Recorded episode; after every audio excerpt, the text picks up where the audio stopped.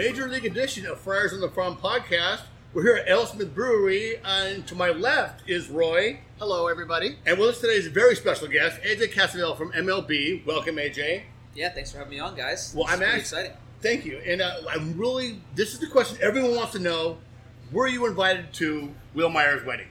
No, I was not, but I was actually at a, another wedding that day. So had he invited me, I would have had to say no. God, that would have been great if you could have said, no, man, big league. I'm like, no, I got another wedding. Um, before we get started, I want to thank uh, AleSmith. er, er, thank you guys for coming out. Really, just. Thanks, guys. We have a live audience today. We have a live audience today. Yes. I'm trying not to muck this up. Uh, we also want to thank, um, you know, when AJ, when you first suggested this, uh, me and Ray were like, do we have any listen? Does anyone listen to our podcast? Uh, and then so we, uh, we've been tweeting it out ever since, and people showed up, and uh, you showed up, which we're very happy for. So you thank you guys again. I really appreciate it. Um, we also want to thank Ale Smith for allowing us to have the space. Yeah, we're And- up in the mezzanine here at Ale Smith. and it is a pretty sweet gig. Uh, really nice. We got all the water we can drink. and in fact, all the water I can drink. Um, but Roy, what are you drinking? Um, this is the Evil Dead Red, which is a seasonal that they just discontinued. So it's on bottle still, it's one of my favorites. So you're drinking something that they don't even sell. Well- we need to sell something. I here. understand, and I hear that they've got a new 394 unfiltered, and so I'm going to have to try that with my next pint. Nice. That's not a bad idea. I might try that one next. Yes. What are you drinking? I'm drinking the Mount Crushmore. It's just a it's it's a it's a pale ale, pretty light. Figure got to go light before the podcast. Nice. Maybe get a little heavier afterward. And I'm drinking water. Good old filtered water. Same water the dinosaurs drank. That's right, right? It's just recycled through the water process over uh, over millions of years. It- exactly. So, AJ, you've been writing for MLB for eight years, and you've been the beat writer for the San Diego Padres for the past three. You poor bastard. um, do you get painful to watch pay, or They still they still yet to have a winning record since I've been on the beat. So Just one, are just one, you're, one game over 500. you're not cursing the Padres, are you? Well, I don't think the 46 years before I got here. What? But there were winning records before. Yes. All right. So maybe it's me. Maybe it's my fault. Maybe the, maybe the year I leave is the year they win the World Series. No. Is that what you guys want? no? We No, we don't want you to Mixed leave. reaction. We don't want you to Interesting. leave. No, I, I, I'm, I'm seeing this thing through. So. Yeah, good. All right, AJ. That's right. Good, Stick good to hear. Well, I, I, I want to start from the beginning. So, where did you grow up, and who did you root for as a kid? Yeah. Well, this this one might not be a little, might not be that popular, but I grew up in uh, New Jersey, and I was a Yankee fan as a kid. So I apologize to everyone, but the '98 World Series was was a particularly happy moment for 10 year old AJ, and I know it was painful for you guys, but it's pretty incredible. Run. Okay, so then I have a follow up question for you. Tino Martinez at the plate. Mark Langston was pitching. Do you? I'm sure you're familiar with this moment. What did, do, was that a ball was a or strike. a strike? It was it was unquestionably a strike. Okay, I'll thank you. I'll you. give you. I mean, I, I have not. I have yet to see a replay that even gives me like the semblance of. Oh man, Yeah. that's kind of close. It wasn't even close. So no, horrible call. A complete unlucky set of circumstances for the Padres.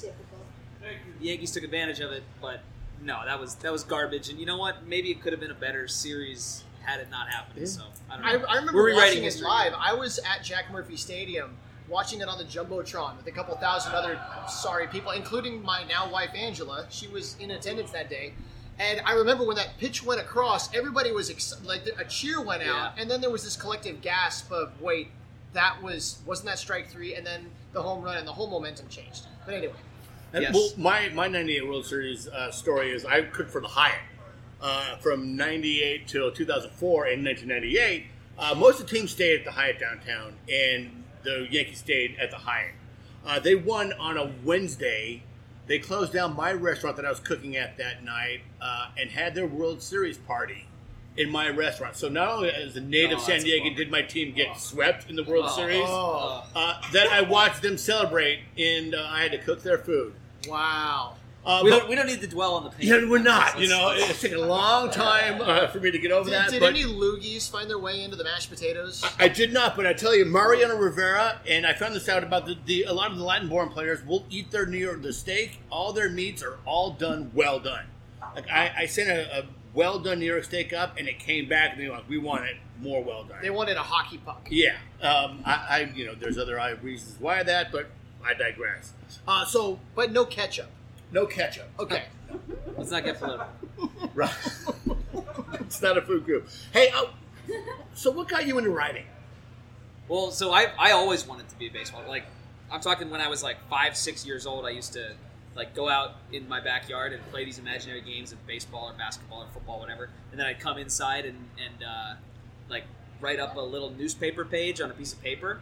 And um, my uh, it's funny. My, so my mom is in the process of like moving out of our childhood home now, and she's find she's found like some of these random newspapers I had, and I'd like make up standings of these made up teams, and so so I basically I, I kind of always wanted to be a I, I I've, I've always loved writing, and I've always loved baseball, and baseball's of, of all the sports, baseball's like been kind of number one with a huge gulf between everything else, and um, yeah, so I just kind of wanted to do it from the start, and uh, my uh, my uncle was actually. Uh, when I was a kid, he was the Spanish radio announcer for the Red Sox. He's currently the Spanish radio announcer for the for the Phillies, but I used to get to go up to Fenway Park for one one weekend or one series every year. I'd spend in Fenway Park and just kind of sitting in the back of his radio booth, and I just I thought it was the coolest thing, and I Oh my god! basically yeah. So basically from there, I was just like, all right, I want to work in baseball. Let's how, how can I do how can I put, how can I put like my skills and what I do what I like to do and what I think I do best to use and so that kind of sparked it all. And yeah. So, yeah. so how did you make that happen as far as going to school, internships, early jobs? What was kind of your route that brought you to San Diego? yeah. So I so I went to Penn State for the primary reason of Sorry. really is that a Yeah, Penn well, State fan? my, my my wife's sister was an All American gymnast at Penn State, okay. and her husband Actually- her husband is a uh, was an All American soccer player at Penn State. Funny funny story. The first beat I ever covered was the Penn State men's gymnastics beat in fall 2006, maybe. This is many. Yeah, she had three kids by that time. but yeah, yeah, but no, so that was the first. That was I, I wrote for the Daily Collegian there. Yeah. I, I, the reason I went there was because they have a very good uh, sports journalism program and a Yeah. very good student-run newspaper, and so I got involved in that right away. Um, I, I spent uh, a summer interning for the Altoona Mirror, covering the Altoona Curve, the Pittsburgh Pirates Double A team. That was that was actually probably the best experience I could have gotten for getting into MLB.com, and if I had to guess, that's the reason I like when I interviewed coming out of college for my first internship at MLB.com. I used all the clips I had from that summer covering, and that team was pretty good. That, that team won the Eastern League. Yeah, it was, yeah, it was Josh Harrison, Jordy Mercer, uh, Chase d'Arnaud was on that team. Oh, hey. Yeah, they we and I remember they kind of all rotated positions. Um, Gorkys Hernandez, like that, it was a real. It was like for for a minor league team, and there's there's eight or nine guys who like had decently long big league careers, and it was a really fun team to cover. They were really good. So, um, so I kind of used that to kind of springboard into my post graduation application. So then, how did you? Did you just like go to the job board on MLB.com and go like, okay, writer, or did you petition, or did you go to the winter meetings? Like now they have like the winter meetings where you go to the job fair and you better have your stuff together and, and your resume together and you be able to put it in. How did that come about, or did your Yeah. uncle help you with that? No, no, my, my uncle had kind of nothing to do with it. I um, the way the MLB.com internship program works is is there's one for each team. There's 30, 30 internships, and I knew that, and that was I kind of I kind of targeted that from the start. Uh, from like there were a couple people at Penn State that got internships with MLB.com that got the internship that I wanted to have, and so I saw them maybe when I was a sophomore, and I was just like, all right, well, that's where I want to go. That's the next step I want to take.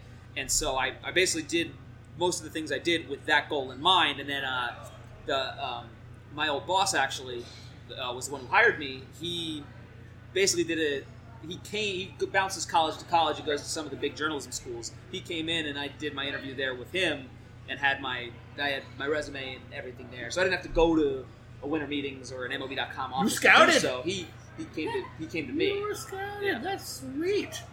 Yeah, so it, it I- I'd like to say like it was I had, I had good professors that kind of helped me and knew him, and it, so it's just a combination of like right place, right time, luck, and I like the hard work that I put in. Well, that's cool because like the eight people that listen to this, maybe of them will have one. Will definitely want to be a writer, and I'm sure.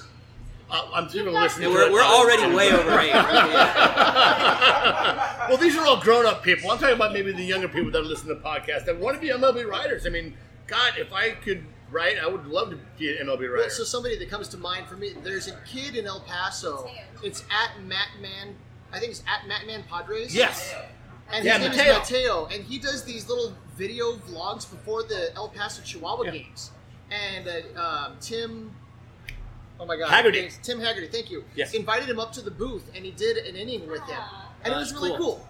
Yeah, and so I don't know what his aspirations are, but He wants to be. He wants to be an announcer. yeah, he but wants to be I, an MLB I, announcer. I have a teenager in the home with me, and you when you ask somebody that's a teenager, what do you want to be and how are you going to get there? They have no. They might have an idea what they want to do, but they have no idea how to go from from here to there. So Yeah. hearing how somebody walked that path is, is useful, I think. Oh, absolutely. And at Matt Man's age, which I think is like maybe 12 or 13, maybe. Yeah. Um, like I still want to be a fireman. You know, I just it's like him being able wanting to be an MLB ri- or MLB broadcaster is, is huge. Well, fun fact: when I was at when I was at Fenway Park for one of those series way back when, it was a blowout. The Red Sox were beating, I want to say the Ray or the Devil Rays at the time. It was like sixteen to two, and I uh, I was I got invited down to call a to call an at bat. So I called a David Ortiz single off the monster, and I somewhere in some archive there's I called an at bat. and- and- Wow. As a Yankee fan, that must have just made you turn, turn, turn. um, so how? So before becoming the Padres writer, what? Uh, where did you? Were you with another team, or how did that work? Where, where were you? What six, seven years before you were a Padre? Yeah, so we, 30 interns get hired, and they work for the summer. And so, and we kind of don't really have a say where we go. I'm prefacing that because I got hired by the, I, I went to the Dodgers, spent a summer covering the Dodgers in 2011. Yeah. I, I figured, I figured to get that reaction. So I covered, Audience participation. actually, you know what? That was a pretty bad Dodgers team. And so, maybe it is me. Maybe, maybe it is me. That was, this year. yeah. Well, Uh, so anyway, so I, I got I spent uh, I spent a summer covering the Dodgers in 2011, and uh, basically MLB.com uh, does some kind of they rehire some of their interns, and um, they didn't rehire me right away, uh, but I kind of offered to freelance. So what happened was the next spring training, uh, and I had spent that off season. Uh, actually, that's when I moved to San Diego. I have some family in San Diego. My cousin lived here. I slept on her couch for like two weeks before going to spring training. Nice. And uh, so that off season, I went to uh, I went I went to spring training and just basically offered myself for whoever like whoever needed a writer, and mostly MLB.com. Like, 'cause, like when I'm in spring training, I get days off. There are no there's only like two days off, but I'll get like six, and they'll have someone else fill in for me, and they pay him as a freelancer.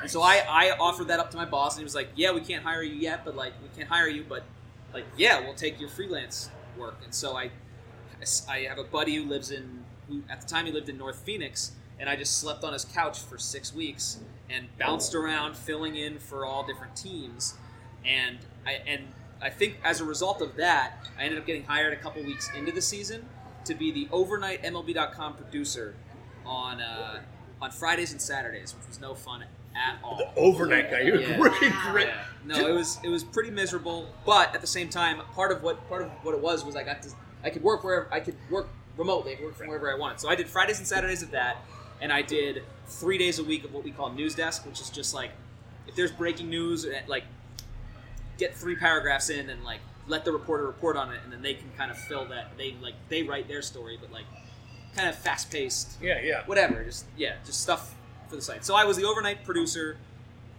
on um, on weekends and news desk three days a week, and I did uh, I did that for like three years, which was three years longer, or like two and a half years longer than I wanted to do it.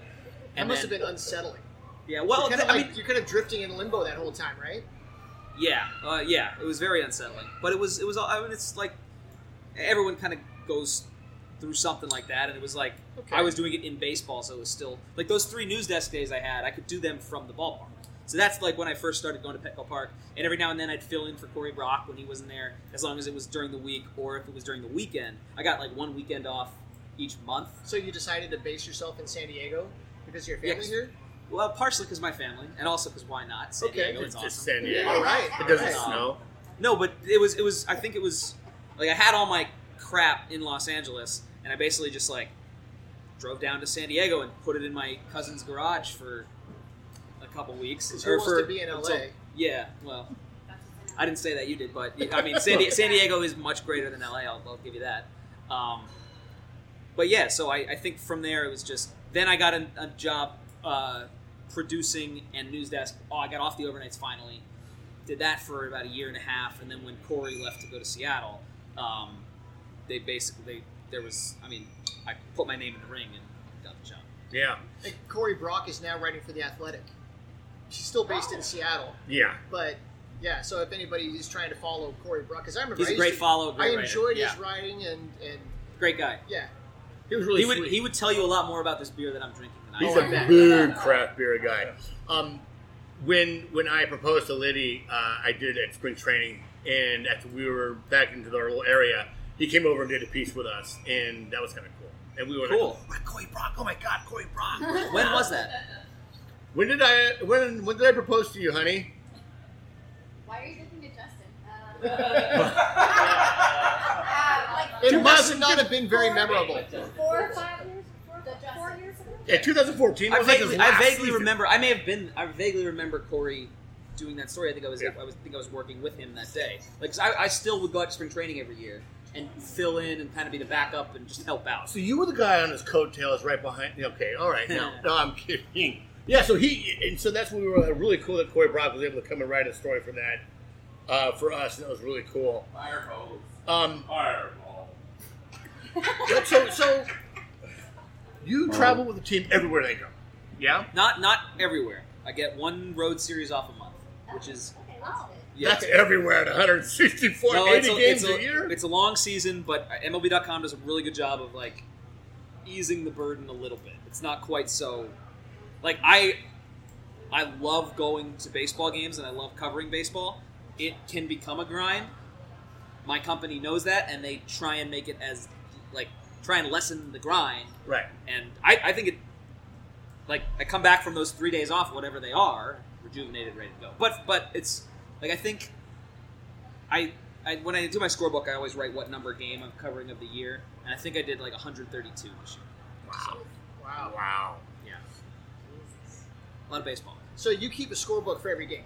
Yes, not spring training. That, that those get out of hand. I I've. I've only had the opportunity to cover, like, so when I lived in Sacramento, the uh, the Chihuahuas came through. I write for Gaslamp Ball, and uh, the Chihuahuas came through town, and I was able to pull press passes for the AAA games between the Chihuahuas and the Sacramento um, River Cats. And uh, and so I hadn't kept score for so many years, but I'm sitting there and I'm like, I'm going to write a game a game log of this game, and I kept score, and it, it had been the first time in a long time that I since I had. But I realized one of the games went to extra innings, went to like 13, 14 innings, and I ran out of space. and so I quit keeping score the last couple innings, and all of a sudden I was lost. So I wasn't. A, I, I'm trying to remember what somebody did the last time they came up, or or those kinds it's of just, things. It's just so it's so much easier. It's so much and like I don't need to keep score for my job. There's no like mandate that says we have to do it, or there's no like it.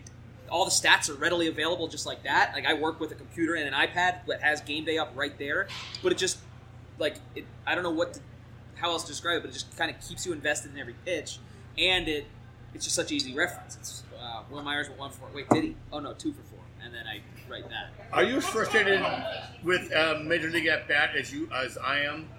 It seems like it, it takes forever in You between. realize that's my pitch. character. That's the company I work for. Right. no, Well, I'm not frustrated. It's the greatest. I'll, yeah, I'll watch the games. You know, when I'm not around TV, I'll watch the game on my phone or, or on a tablet or whatever, and be like, pitch. Three minutes later, pitch. Well, Was- that's Isn't that just baseball in 12? Yeah, that kind of reminds you of the slow is it, pace of the game. That, Like Troy Percival pitching in this game or Well, what? when you're at the game, there's so much other stuff to watch. You're looking at the players on the field. You're looking at people in the stands. The stuff on the screen. The the pace of the game. It is a slow paced game when it works through it, but there's enough other stuff to fill it in when you're there to experience it. Hmm. So if you're just trying to watch it on the screen on the on a tablet, and the only thing it's telling you is the most recent game action, there's a lot of filler in between there that the app doesn't tell you. They just pick off a tenth, and I'm like, ah. Then, then like coach visit to the mound, ah. Like, I need action now. Um, but I, but excuse me, I, I digress. What um, so just kind of feel, kind of finalize the stuff with with the Padres.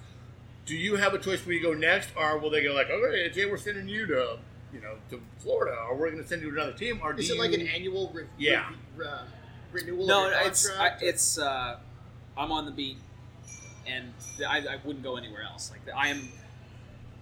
A lot. Some of our writers have been there for 20, 30 years, and I mean, I don't know if you guys see it. My, like I, I feel like I get be- I've gotten better since my first year because deeper understanding of the organization, better, more contacts with more people, Right. more more just like knowledge of what's going on. It just becomes easier. So they would never make me move somewhere else when, I'm, when it, it would it, it would make the it would make my work worse if I were to go to another team. Plus, like, I'm happy in San Diego, and my wife's happy in San Diego. and- Yeah.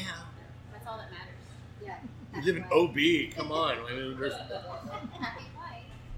Is that I Donovan has insider knowledge of the location of AJ's home because Donovan drives for Uber and happened to pick AJ up on the way to the airport one day. this is, that is a true story? I can confirm that. and you had a Penn State Penn State bag, and uh, and I I, I, I, I think that's when you held him hostage and asked him if he would come on our podcast. That's that's not true. Oh, I, okay. I volunteer. I, I I asked about the podcast, and I wanted this to be. My story sounds better though. Yeah. well, It, it is. It, well, I will only say. I will say it was like a four minute drive. no, but it was like six in the morning. I, th- Yeah. I, I might have been going to like it was. A, it was one of those. For me, the worst days are like fly out in the morning, cover a game at night. It's hard. Like, I need need to make sure I get enough sleep, and I need to sleep on the plane, and like. Especially in San Francisco when those games start at like seven fifteen, and they always seem like they go late. I think I might have been going to San Francisco then. It was like six in the morning, and I was just like, and you were just like, "AJ, I'm mucked up on coffee, and going like, "Hey, hey, hey, Bless you. San Diego native fan, you know, I'm a little Padre fan. I got a podcast, and you know, and, and, and it's funny because I'm like, yeah, sure, he'll like, you know, he's like, you did, you agreed, like, hey, I'd love to call a podcast. I'm like, he just being sweet. He well, here we are drinking beers." absolutely, and, and, we, and, I, and I appreciate that. Um, do you have any hobbies? No, only baseball. That's all I do. Nothing else. No, no, No. yeah, pretty Honestly- much, right, Brandon? Honestly, uh, during the season, I have ver- I have hobbies. I have very little time to do them. During the off season, it's it's a little easier. I uh, any Fortnite, any. I do not play video games now. I learned a lot about Fortnite this year. I'll say that. I uh, More than you I like I'm in a volleyball league. I played I played volleyball this morning. I uh, I run and I swim and I play guitar and it's just a few yeah. What don't you do? What don't I do? Play Fortnite. Right. Cover a team that's had a winning season. Oh, Oh. wait, no, no, the, the Altoona Curve Yeah, had a winning Altoona season. Curve. I'm sorry. I, Yes. I love my Padres. I'm a, I'm a native. Um, so what's let's on. Let's, let's move on to the team. Um, my, my question is, and this could get you in trouble. Certainly going to get me no favors. But can you understand when AJ Preller talks?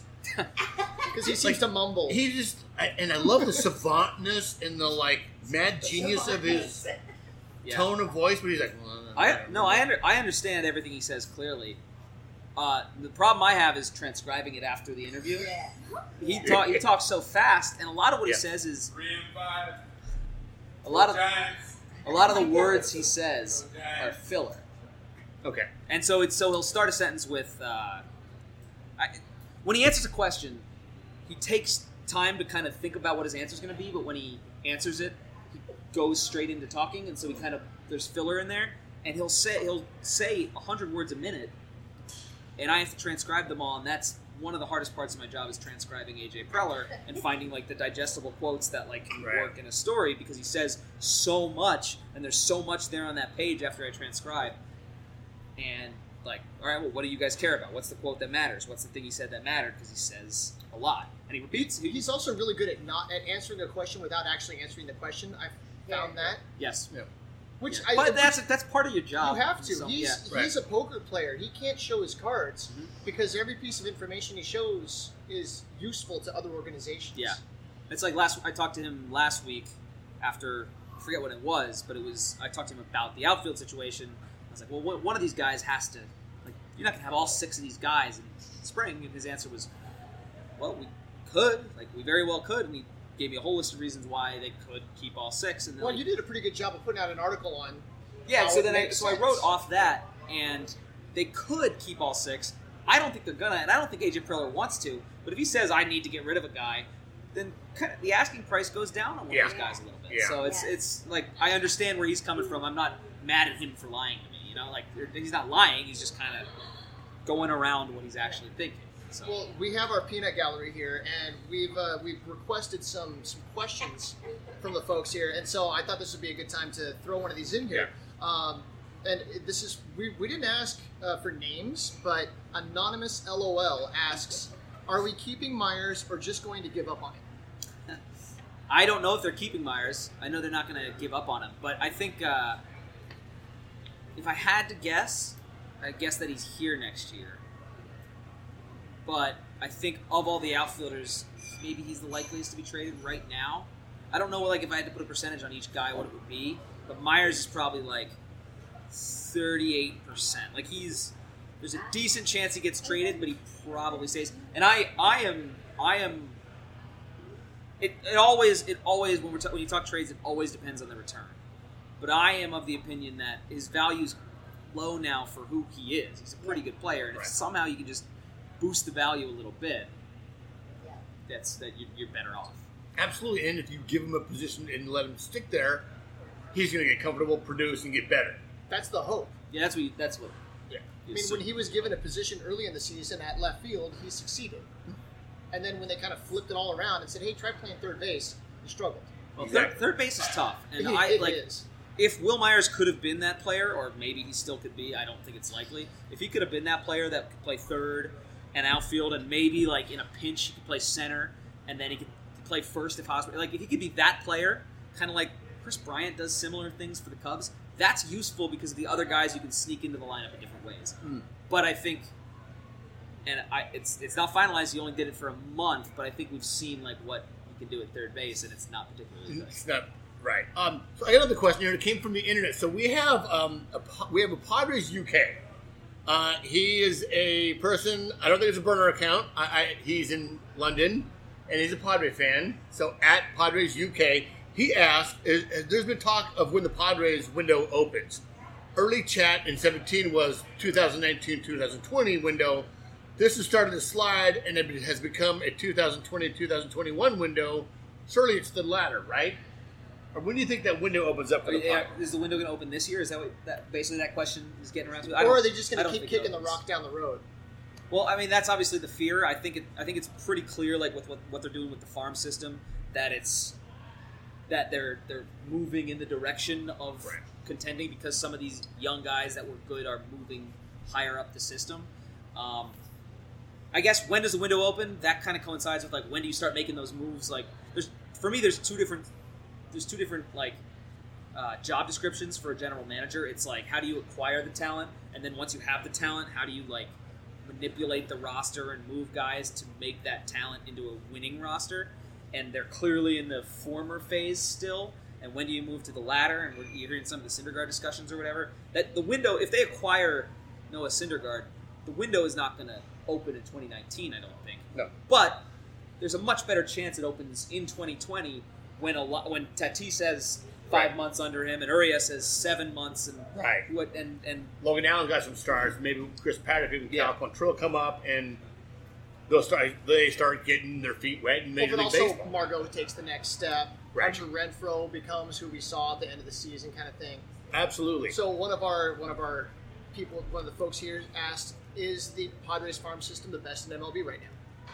I am not the one to ask about that. I don't I don't cover the other 29 farm systems, but by all accounts it is. I mean, I don't I, I have a hard time like imagining a farm system that's deeper than this one that has so many for me, the thing about the Padres farm system that's great, and like the ten top hundred or nine or whatever it is is is good, is that like there's some like fringe top thirty guys who are like Michael Gettys is unprotected.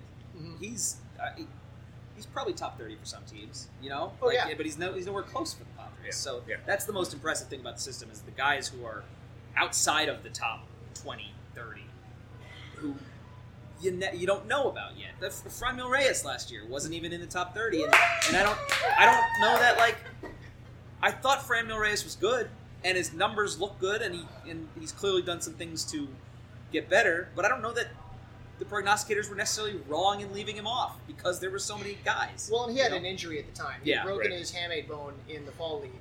yeah, And uh, speaking of Fran Mill, he just had knee surgery the other day. Yeah. And it sounds like that all went successfully. He's already moving around. So, all uh, you know, best wishes to Franmil. During the season, do you really pay attention to what's going on in the minors? I know you've got a lot to keep your eyes on just at the MLB level. yeah. I, I try to do my best, and, and I, I sometimes I feel like like you guys on Twitter are a step ahead of me because I'm covering the game that's happening in front of me. A lot of times, basically, the way I cover the or the way I follow the minor minor leagues is I Listen cover to the Friars game. on the farm. Oh, Yeah, listen to- listen to Friars on the Farm, and I regurgitate what I've heard. Right. Put it on paper. No, I, uh, I the, the next morning is kind of when I just catch up with what happened. the night before. Do you get a sense of um, if other teams have prospects that Preller and those folks are, are going after, or do they hold it all really close to their to their? I think I do get a sense that there are a lot of teams that really like the Padres prospects. Oh, but one of the questions we have here is what other teams have coveted Oh, prospects? which teams? Do you have an idea if the Padres folks Well, the Mets clearly, tend right? to? Well, pro, I mean, Oh, do the Padres like other teams' prospects, prospects? of the other? Yeah. Oh, definitely. I, I, I don't. They, they keep all that close to the chest. They would they wouldn't tell me who their guys are, who their minor league, who like they're targeting on other teams' minor leagues because they don't want it to sound like they're kind of fanboying over these prospects that could help them. And I'm sure they loved Mejia, and Mejia. I mean, Mejia was obviously a big time. Yeah, but stud. that kind of came out of nowhere, right? Yeah, but I'm sure they I'm sure they loved him for a long time. And they, these three guys they just acquired in the on a roster crunch day a couple weeks ago, like they've liked those guys for a decent amount of time. Yeah. I had never heard of any of them, and then all of a sudden they're Padres, and it's all right. How can I learn about these guys? So Yeah. it's funny. We were interviewing um, Jason Panini from uh, Prospects ProspectsLive.com, and it, this was just a week or two before. And we were asking him about who have you seen in the Arizona Fall League that stood out to you, and Esteban Quiroz was somebody that he Yeah. just gushed about. Like this guy can hit anything. Yeah. he's he's looks good in the field defensively, but the guy can just he's got a good eye at the plate. He can make contact with any kind of pitch anywhere in the zone. And then boom, a couple weeks later, he's in the Padres organization. That was pretty cool, cool to see. and we look like stars. because we've actually heard of Look the guy. like Right, right. it's the hair. Uh, speaking of health, though, um, what? Curious. What? What's what's the late? You know, there's been I've seen on Twitter that his rehabbing for his quad has not gone as Yeah, he was going to play with the Mexican League team, and then they shut that down, right? Yeah, I think they were just. I, I think it was precautionary. I mean, Urias doesn't need to be. I don't know if he needs necessarily those extra 150 at bats Right. to be as good as he is, but Mhm. I, I, I, I couldn't tell you if things have gotten better or worsened. But I just know that that they essentially said, "Well, if you're not fully healed, we're not risking it and letting you play in the league and come to spring training healthy." I, Right. I think I'm a little gun shy because of what happened to Cory Spangenberg. That we thought that there was a minor injury, you know, maybe he pulled his hamstring or something like that, and then it turned to be some significant quad tear that kept him out for most of the season. And then afterwards, he never had the speed that he had before. Yeah. Yeah, I'll say it's not worth worrying about until it become if it becomes a thing in spring, then it's worth worrying about. Text me, yeah, text us, text us like this. You'll be the- you'll be the first to know. Okay, thank you. Um, you have another question, Roy? Sure. Um, there's no way you're going to be able to answer this one. But uh, is there anybody in the press box that annoys the heck out of you? Please give names and examples. I, I think I think on the on the whole, I wouldn't char- characterize anyone as firmly annoying. but there are people in the press box who annoy me from time to time because it's a work environment and you get annoyed by your coworkers sometimes. So hmm. I will not name names. That's fair. Does, does, does anybody hog the time at the soft serve machine? I hear there's a soft serve ice cream machine. Bernie Wilson likes his sauce. Oh, Oh. Yeah, but he's our Believe it or favorite, not. He's our favorite bro. So no, you we, know. I, I love Bernie. Bernie, love Bernie Bernie. is actually easily of, of everyone in the press box the most entertaining. He, hands down, not even close. Yeah, I, everyone at some point in their lives should watch a baseball game with Bernie Wilson. You, he, he's a writer, but in person, when you hear him talk, and con- hey, he's a really entertaining guy. Yeah. Yeah. You should get him behind a microphone. Maybe they're just afraid of what he would say, because he's kind of a loose cannon a Yeah. little bit. Yeah, Well, then we have the you know Padres Twitter has the, the four fourth inning meetup, and he comes down quite a bit and, and chats with us, and it, it's kind of cool to talk to him and just kind of hang out with mm-hmm. with, So- with bro. I, I didn't know that was a thing. There's a fourth It- inning meetup. Do you, Now you do, and you have no excuse. I, All right. I, I have an excuse. So- I generally speaking, I have work, but there are days where maybe I can come down. So the middle of the fourth inning, right behind home plate, like what is that, section 101 at Yeah. the concourse, just we just we meet up. that's cool. I didn't know that. And so I've seen pretty much every single one of these people here Yeah. at that meetup, and this is where I met my future wife. We Was met at the meetup. in, yeah, Oh, I it was didn't the know first that. time we'd met in person. That's awesome. Yeah. That is awesome. other local media come down. Ben Higgins and, and Steve Woods from Ben and Yeah, Woods. they Derek, come down Derek and say hi. Yeah, Derek's Derek's a sweet guy. Mhm. Um, do we have more Oh, questions sure. from the audience? So somebody here says, "I like gossip. Who is your favorite Padre in terms of being approachable, gracious, and an all-around good guy?" There, there's a, there's a few, and you know what? Like, I'm not going to name names about the 2016 team, but this this 2018 team was is a whole lot more likable in terms of the dudes in the clubhouse than the team was when I started on the beat. Maybe it's maybe I've gotten more comfortable. Um, I I I think Fr- Fran Reyes is incredibly like welcoming and like he'll answer any question I have of him. Um,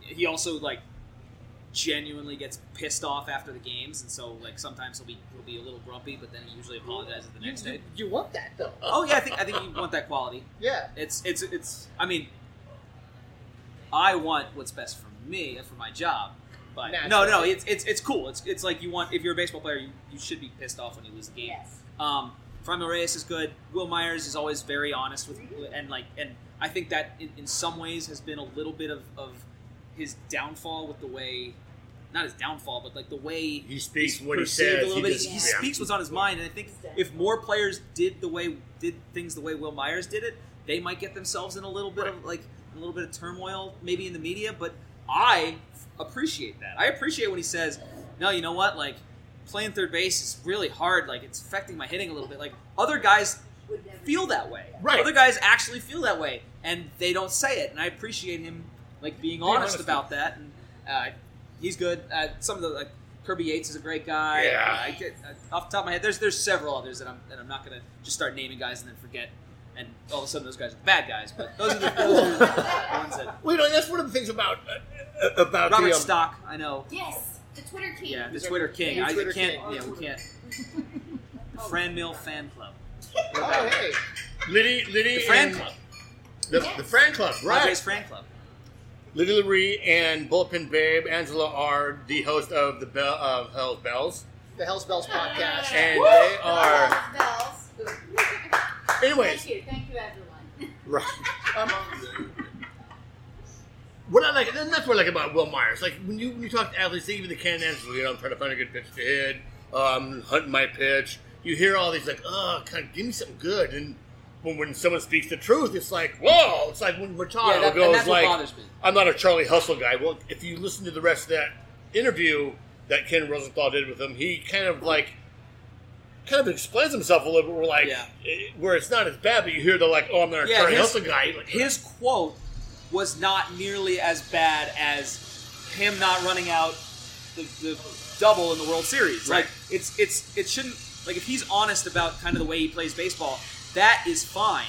If if he someone someone's they're closing the gates. There's a, there's a gates. jackhammer in the far corner of the facility, apparently. But no, so I guess what I'll say is uh, I appreciate the honesty when players are honest with me, and when the backlash is kind of overwhelming, I think it encourages them to be less open and honest, which is this disservice for me doing my job. It's a disservice for the fans who want to like kind of be connected to the team. It, it makes for boring TV and interviews. So I, I, all I want from a player is to, is to speak openly. Have you had a chance to talk to many of the prospects, like when they came through the prospect game or anything like that? Were you covering that? And um, one of the questions we have here from the folks is uh, favorite prospect that nobody's talking about. Well, you guys talk about everyone. We do. We know. Yeah. They're not no. And we're going to judge you on your knowledge level- of the player. Well, so so. Pat- like Patino's not everyone's talking about him here, right? Yes. Yeah. Correct. Yeah. So that's not an that's not an acceptable answer. No, no, I think that's an acceptable answer. Okay. So, what is it about him that? I've just heard from scouts who love him, Okay, who like really love him, and so I, uh, yeah, I, I think I think he's. I, I heard one Yordano Ventura comp, which which is pretty high praise. That is really high Yeah. praise. Um, and so it's just kind of in, in his frame and the, the way his kind of fastball comes out. And so I mean, but he's the thing about the Padres and the Padres kind of fan base is that like I think Padre fans know more about their farm system than maybe any other fan base because that's that's kind of the lifeblood right now. Yes. And so, what was the second part of that question? I was um, I, is, well, Was yeah, it- no, you you hit it all. oh um, Right. yeah. So I. I I, I, I forget where I was going. With So Okay. what, what, what, you- what we uh, what we call Luis Patino here on Friars on the Farm is he's the right-handed version of what we were hoping to get out of Mackenzie Gore. So that high leg Well, I don't kick, know that you, I don't know high that you gas, say that like devastating curveball. that could all come from Mackenzie Gore. It, it will. We haven't seen it yet, Yeah. and then Patino coming on the scene this last year. Um, but everyone, you know, the really good pitchers do well. Everyone can do well in A ball. Um, Yeah. It's when you get up to Lake Elsinore this next season when he gets up to Lake Elsinore, uh, when he gets to Double A, when you have a lot more competent hitters and and, and you know better approaches, that Yeah. you're going to see a little more of that learning curve. You you mentioned double A ball, and I need to shout out to Tom Hughes. He's wearing the first Amarillo Sod Poodles apparel that I've seen. Yes. It's a good looking shirt. That's nice. Um, so I had a late minute uh, entry here. Um, can you speak to the rumors there is tension between Andy Green and AJ Preller? Uh, yeah, I can, and I so I know Darren kind of went into that on his show, and, and maybe Darren knows a little more than I do. But from what I've heard of, like tension exists in the sense that like there's tension when you have to make really high stress and high important decisions. But I don't think it's anything like that's out of the ordinary between a manager and a GM. Like I, I think that kind of stuff happens with everyone, and I and I maybe there's something I'm missing. Maybe there's something I don't know. It's my job to kind of dig into that and look into that. And maybe there'll be more that I don't know. But I don't think any of it is is out of the ordinary. Hmm. And I, I think I think and I don't have any specific examples, but they're, they're they butt heads. Like, Right. That happens. And isn't that that in, in some ways in some ways that's kind of I know they have. I don't know if they're playing anymore. Maybe that maybe that's the judge of of, of their relationship. If they're hmm. playing if they're playing one on one. Like a Marge Schott with any of the coaches or, or GMs, you know, back in the day. Like she just like anyone. Oh, Older jeez. reference from Boston. Also, Mar- not going to Mark mention Shot. I anyone. remember who Marge Schott is. Okay, so let's transition into the lightning round. And I'm going to Lightning do that round. with Lightning our round. with our first. Uh, I wasn't told there would be a lightning round. Okay. I'm just kidding. I was, I was told. I was What told. is what is your favorite MLB ballpark not named Petco Park? uh, AT&T Park? What, what is it about AT and T Park that stands out to you? Lightning Back- round. The backdrop. The backdrop. Okay. Yeah, the backdrop and the kind of it's it's it's cool. It's a cool. Coors Field. Coors Field I think is underrated. Coors Field's Okay. in the cool part of Denver. Uh, Pittsburgh. Like when uh, great. who, who was it that was walking out into the outfield? That was um, oh my gosh, Fernando Rodney Fernando Rodney. went wandering out Yeah. into the, the trees out in the outfield. That was kind of cool. Um, I think Coors Field is very underrated. have you seen the renderings for the new ballpark in Oakland? I did. I thought it looked pretty cool. Yeah, that looks really cool. But Yeah. they, do you notice they turned it away from the water because of the weather that they get there?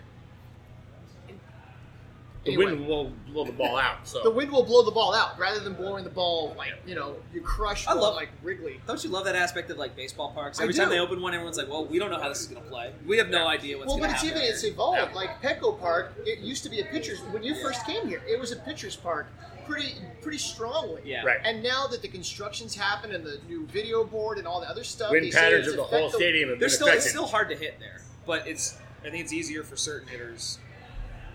I mean, it's probably easier for righty pull power guys. I, I, it's just it's just a cool thing that fascinates me. Like open up a new ballpark, we have no idea what's going to happen. I just Okay. want to see them get a new ballpark. I, you know, Yeah. I, I love rooting for the underdog. Oakland A's have been the underdog for so long. Yeah, I want them to stay there rather than like I, I lived in Portland for six years. I'd love to see baseball go to Portland, Oregon, but I want to see it stay in Oakland at the same time. You know, and they're building a, they're building a stadium without even having a team. they just came up with a rendering for that. Yeah, they're they've got a new new thing going. Back to Um, this not so lightning round. So I I Yeah, this isn't lightning at all. I know. I, I brought up the ballparks and it made me think of park factor. Do you really pay attention to the advanced analytics? And you don't really fold that into your writing a whole lot, but is it something that you're trying to work with a Oh, little I, bit? I I pay very close attention to the advanced analytics, but I also have to like where I'm coming from. I write for MLB.com, and I don't know who's going to MLB.com. I don't know who's reading my stories, and I imagine a lot of people if I, if I start writing about WOBA and weighted runs created plus or whatever, that's going to go over a lot of people's heads, and they might tune me out. So I can I I I have a problem with a lot of the normal stats that get glorified, like Yeah. wins and RBIs, but I I, I don't factor those into my writing. I think like if you if you kind of read closely in everything I do, I almost never reference who got the win and never reference how many wins a pitcher has because I don't think that it's all that important in terms of how good the pitcher is. But I'm not writing for the sabermetrically inclined. I'm writing for average Padre fan who goes Right. to MLB.com, and so I, I try and keep it keep it Simple. keep it to what they know Right. and inform them as much as I can. And when when there's something that I can get about Statcast into a story that matters and that's interesting, I'll toss it in there and, and I'll try and explain it in layman's terms. What's Okay. WOBA? Well, I guess with StatCast, you can embed the video. Usually, when the StatCast, they've got those StatCast Yeah. videos where they show a home run, they'll show the exit velocity, launch angle, all that stuff. So you've got a video that you can provide some context to your writing.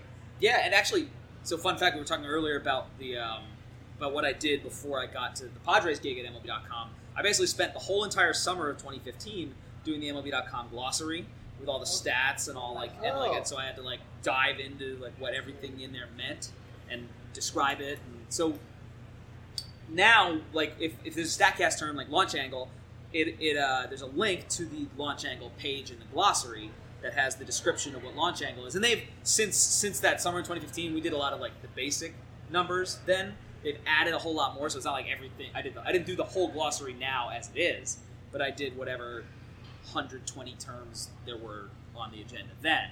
So that's kind of the that's part of how we can kind of normalize these numbers is like, well, Eric Hosmer is struggling. His launch angle is minus one.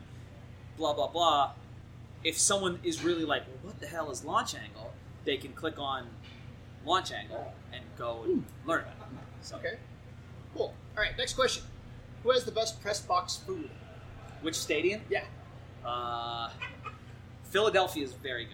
Oh, yeah? Philadelphia is very good. Is yeah. it all Pats and Geno's in there? Or? It is not Pats and Geno's, but they have. I mean, they have some really good chicken tenders. They always have like two. they always have like they always have like two uh, two different like entree options, and then um, they have an ice cream like bar off in the corner. It's not not like a Oh. machine. It's like a there's like there's actually a, a guy who scoops and serves and Wow. makes your own. Yeah, it's He's it the is soft serve it and is- the chump. it is by far the best. Hey, hey don't knock the soft serve. I love that soft serve. Okay, who has the worst press box view? Ooh, the worst press box view. Like I've heard in Washington, you're way up high. Yeah, I don't mind being up so high. Washington's really high. Atlanta's really high. Um, I don't mind that. I don't love it. Like it's not. I Petco Park's like one of the best. Um, probably Angel Stadium's real bad. Angel Stadium, you're out in like you're out in like right field. Oh, you're up the line a ways. You're up the line, yeah. And so you gotta. I, I covered a game there in 2014. And I remember like the seat. You're sitting like this, looking, and this is not great podcast fare. Right. But you're sitting kind of looking straight ahead, straight ahead at the right field, and home plate's over here. And I remember waking up the next day and kind of having like a crick in my neck because I was you're watching the game that way and working, and it's high. It's I mean on deadline. I I think the game was close, so like it's high stress. You, know, I, Can you get you get workman's comp for that kind of stuff? Can you like, oh, workman's comp? No, you can write off the horse collar on your taxes. I deal I guess. deal with it. Yeah. I, I tough it out. I, I was reading a, a review of the Amarillo ballpark, and apparently they're doing that. The press box is up the right field line a little bit, and they've got like a 90 degree glass, so that the so the the people working in the press box get a good Yeah. view of everything. Okay. Yeah, in minor They're league not, ballpark, like- that's not too it's out of not the obstructed, Yeah. but it's not right behind ball, like right behind home plate, like you would expect. Um, trying to think. Some of the some of the spring training ballparks aren't great, but that's to be expected. That's yeah. You can't always see everything that's happening there. have you ever had a run in with a mascot? No. no. I guess guess they don't mess with the press guys. No, they don't really because they're they're not getting. I'm not giving them any fanfare on TV or anything. Okay. I'm not like I'm not Jesse Agler or Don or Mud or whoever. So And they don't like they're, they don't they see they don't know who you are. They're like yeah, they're not going to come up to you.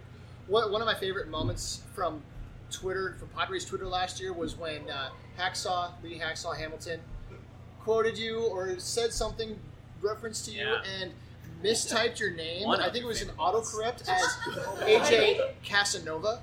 I think it's Casablanca. Oh, yeah, It was Casablanca. AJ AJ Casablanca. Casablanca, that's right. Yeah. So, do you have any other malapropisms that? Uh, Well, the rest of Padres Twitter does. yes. Casanova. I mean, th- I just just pull up. I don't know. I'm sure there's there's a zillion of them. My favorite's uh, casserole because that like Casserole. Okay. that brings me back to like the, I used to get called AJ Tuna casserole third grade as like a joke. Okay. Aw. We're a no bully I'm zone here No at Friars on the Farm. zone. No bully zone. Well, speaking of food, pancakes or waffles? Pancakes or waffles? That's uh, it's funny you asked that because in college we had a important debate among our house. I think it was tied four to four, and the answer is obviously pancakes. Yes. Obviously, right? Right? No, it's clearly pancakes. And here's and here's why. Let me go into why it's pancakes.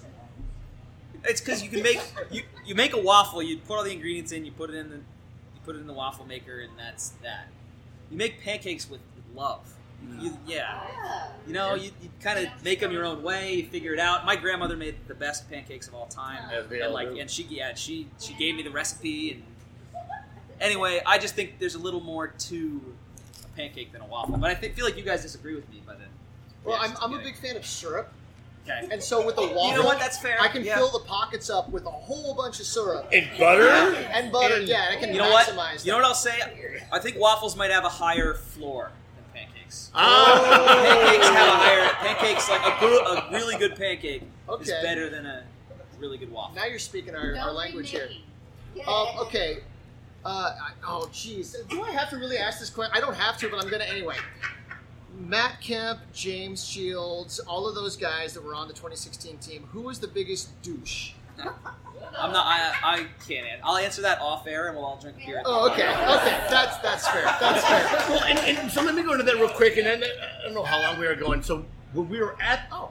the partnership weekend, when I proposed to Liddy, we sat with Mike D, and Mike D, you know, Andy Green was his first year, and we're like, so how, how did the team play? How do Wait, the players wait. like? How did how did biggest douche transition to Mike D? I missed something here. no, no, no, no, no. Well, it's about the players. Well, it's about the players, and because Andy Green is so positive, so you know, high energy. My wife asked Mike so how do the players like the new manager? And he said, you know, some of them like him. Some of the veterans players, um, you know, they're, you know, they're like talking to my agent. And Liddy's like, ooh, like which ones? And, and Mike goes, well, you'll see in the next few years, they'll be traded.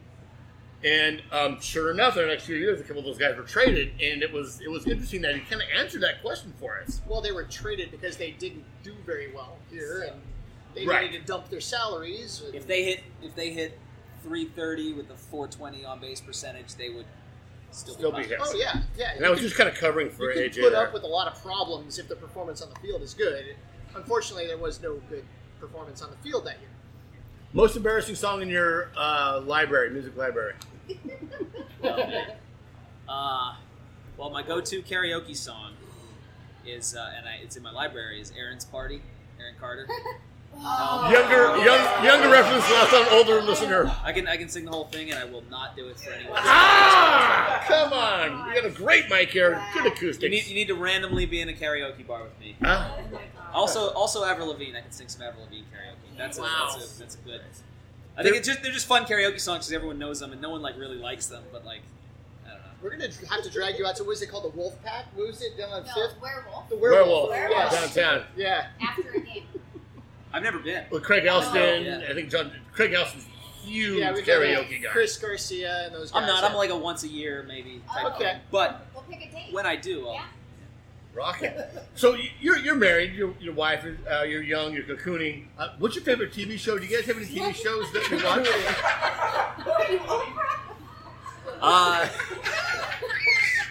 I'm not going to pretend like I know what cocooning is, but uh, my we Game of Thrones is our Okay. show, and I uh, like I've read all the books, and I'm like kind of a big Game of Thrones geek. But I I love the shows. Uh, we watch a lot. Uh, the off season's kind of when we like dive in. Is that what is that, that? That makes a lot of sense. Yeah, that's so that during the off season we cocoon. That's I something hope you I- do in I New I said that Jersey, right. though, where it's cold all winter, Yeah. right? Because No. here, here you're Here we playing, play volleyball. You're playing We play volleyball, volleyball, and you're yeah. running, and you're swimming, and you're Yeah. playing guitar out on the porch. No, I play inside. I don't. I don't, Okay. I don't want everyone here. So do you play rock, rhythm, lead? Uh, any and all. I, Nice, nice. Yeah. Okay, final question. And I, we really appreciate you coming out here. Why was Mike D fired? I know the answer, and I'm keeping it from all of you. No, I, I, I don't know the answer, and I have heard all of the rumors and checked into a couple of them, and I like, I genuinely don't would wouldn't report any of them because I it would it would kind of hurt my journalistic Yeah. credibility. So, uh, maybe that story gets out one day, maybe it doesn't. I, Oh. I, I don't know. And that was just a play question. Yeah. Yeah. Ended up. AJ, thank you so much for, for coming out today. I thank you guys all coming out today. I really appreciate it. Um, God, you know this is this is what driving for Uber will do for you. You know, you'll run into people that you want to meet, talk baseball about. Yeah, you never know. Well, you can meet me. Uh, you can meet me. You can, you can reach me on uh, on Twitter at SD Donovan. Well, and if you come out to one of our live podcasts, you can meet us. Yes. And but anyway, I'm at zippy underscore tms. And I'm at AJ Cassavell, and this was this was a lot of fun, guys. And uh, I'm excited to go have a couple beers and maybe check out the uh, the Tony Gwynn Museum. Tony Gwynn Museum. I highly recommend for I haven't been I haven't been here in a couple years, so it'll be my first time back there. But for anyone listening, highly recommend if you if you haven't come out here, even if you're not a if, you, if you're not a beer person, just Right. come out and check out the museum. It's it's pretty cool. Yeah, another thank you to AleSmith for hosting us here. They've got a beautiful facility. They're good people. Huge, absolutely. And good beer. Very yeah. good beer. Most importantly. And thank so. you guys. All right, go Padre.